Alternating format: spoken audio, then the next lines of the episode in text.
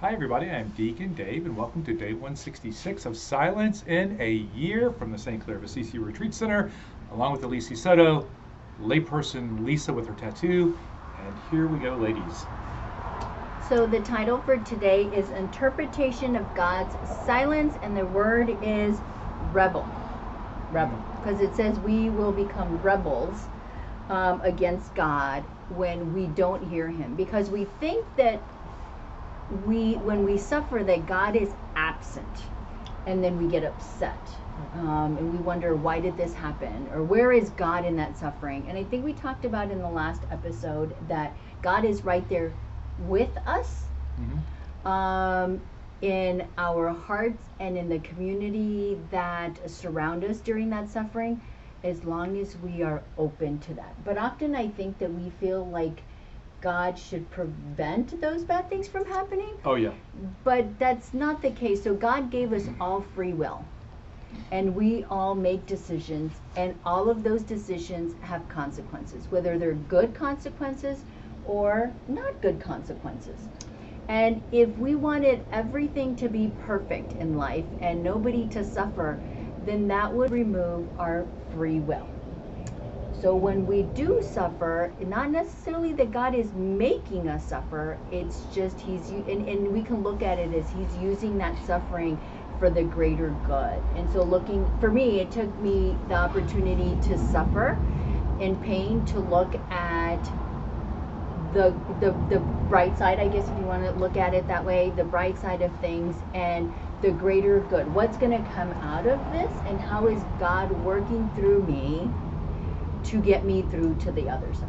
Yeah, so what I wrote in my notes, ladies, was is that life and hope are at the very heart of suffering and hardship.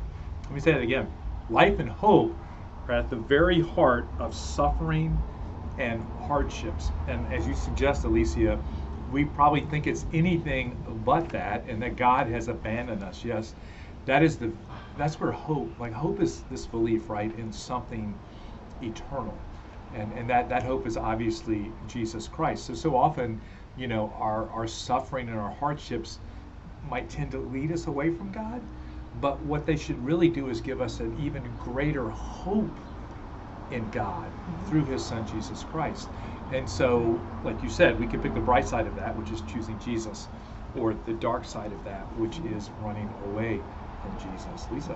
Well, I think the world, the tendency of the world is just to oh well you don't hear God. Well yeah he's not there for you or um, you know he he doesn't care about you. And then some people can it can cause them to lose hope or if they don't feel the presence of God when they're going through a trial or suffering then you know if they have previous wounds of abandonment then like uh, that were from people they can kind of persona, persona, personify that onto God or transfer that onto God. So when they feel abandoned, then maybe in their past they push the people away. Now, I mean, for myself, like I would just push God away.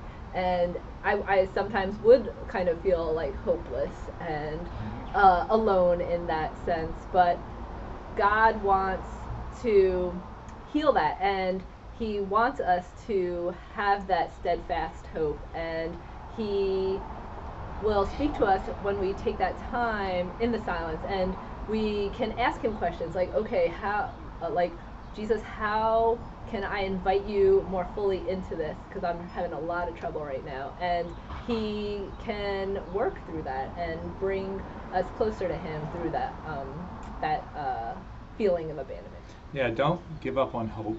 Don't ever give up on hope. And for any of you that are listening or watching this, there are a lot of people. Let me repeat that. There are a lot of people who are standing on the fence of hope or hopelessness. And you can be the person that reaches your hand out and helps them to come down on the side of hope, right?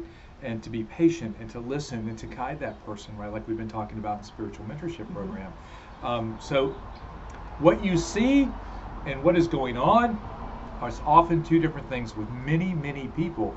And when we slow down enough, right, just to kind of silent our lives, to not be in so much of a rush, that we can actually encounter people, right? Not judge them, but encounter them listen to them, be silent, be expectant, and, and then maybe you can become that instrument of hope to a person who is falling into hopelessness. Alicia. No, just uh, thinking about a friend of mine who is who is um, hurting, is physical physical pain, and and she she'll ask you for prayers and she's tell you she's in physical pain, but the joy on her face is amazing. And uh, you know, I've asked her how do you it, it, and it's through prayer.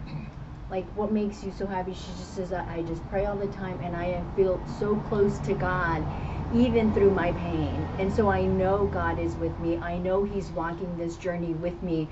I have hope that Yeah. He's going to get me through. And even if I don't see it on this side of heaven, I know that uh, He's with me. And to me, that that's beautiful to be able to know that um, they're uniting their suffering with Jesus. But isn't that like the most powerful witness, right? Because the word will tell you, oh my goodness, that is awful. That is just a hopeless situation. I don't even know how that person's doing it. And when you see joy in a person that the world says should be hopeless, that is a powerful witness to God. Mhm. Any other thoughts, ladies? Well, I just see how, you know, when we have, when we are lacking hope, then I can, like for myself, like I felt when I was, felt like I was in a dark pit, then I felt like not only was I pushing God away, but, you know, I, I kind of even questioned his love for me. So when we lose that hope, then I, you know, that, that word rebel is kind of like what comes, I think, as a result of that. But that's not true. God is still there, and He, you know, in that pit, He He was reaching my hand. I just wasn't reaching back up. You are no longer a rebellious, Right. rebellious re- rebel. right. I was just I was talking to a friend of mine today, and um, you know she needs physical healing, and um, you know we were talking about some of the things that I've learned through you know hearing through healing um, services and whatnot, and I asked her, you know, do you believe that God can heal you? She said, oh, I believe it. I just don't know if I'm worthy. And that just I was like, whoa, you are absolutely a hundred percent worthy Mhm. because you're the only person on this earth that God is focusing on in that very minute. And that's for everybody because He's so focused on each and every one of us that you are absolutely worthy. That's where I think we become rebel. You, know, we rebel against Not that because intentionally, we right? no, Yeah, absolutely no, Yeah. absolutely not. But I think that it's easy to fall into that. Is well, maybe somebody has it worse than me. Mm. So let God focus on them, but yet we all, all we are all very important in God's eyes. So don't ever think you're not worthy of it. He's God. He can handle anything and everything all at the same time if He wants to. If you want to know whether you're worthy or not, all you have to do is look on the cross, Absolutely. right? And and you are worthy. So I think that's a great message for all of us. Mm-hmm. Take away question. So when you are suffering, do you rebel against God or do you run towards God? Hmm. In the name of the Father and of the Son and of the Holy Spirit. Amen. Lord, help us to always have hope in your Son Jesus, no matter the circumstances of life. And may you bless everyone in the name of the Father and of the Son and of the Holy Spirit. Amen. Amen. See you. Come Bye. back around.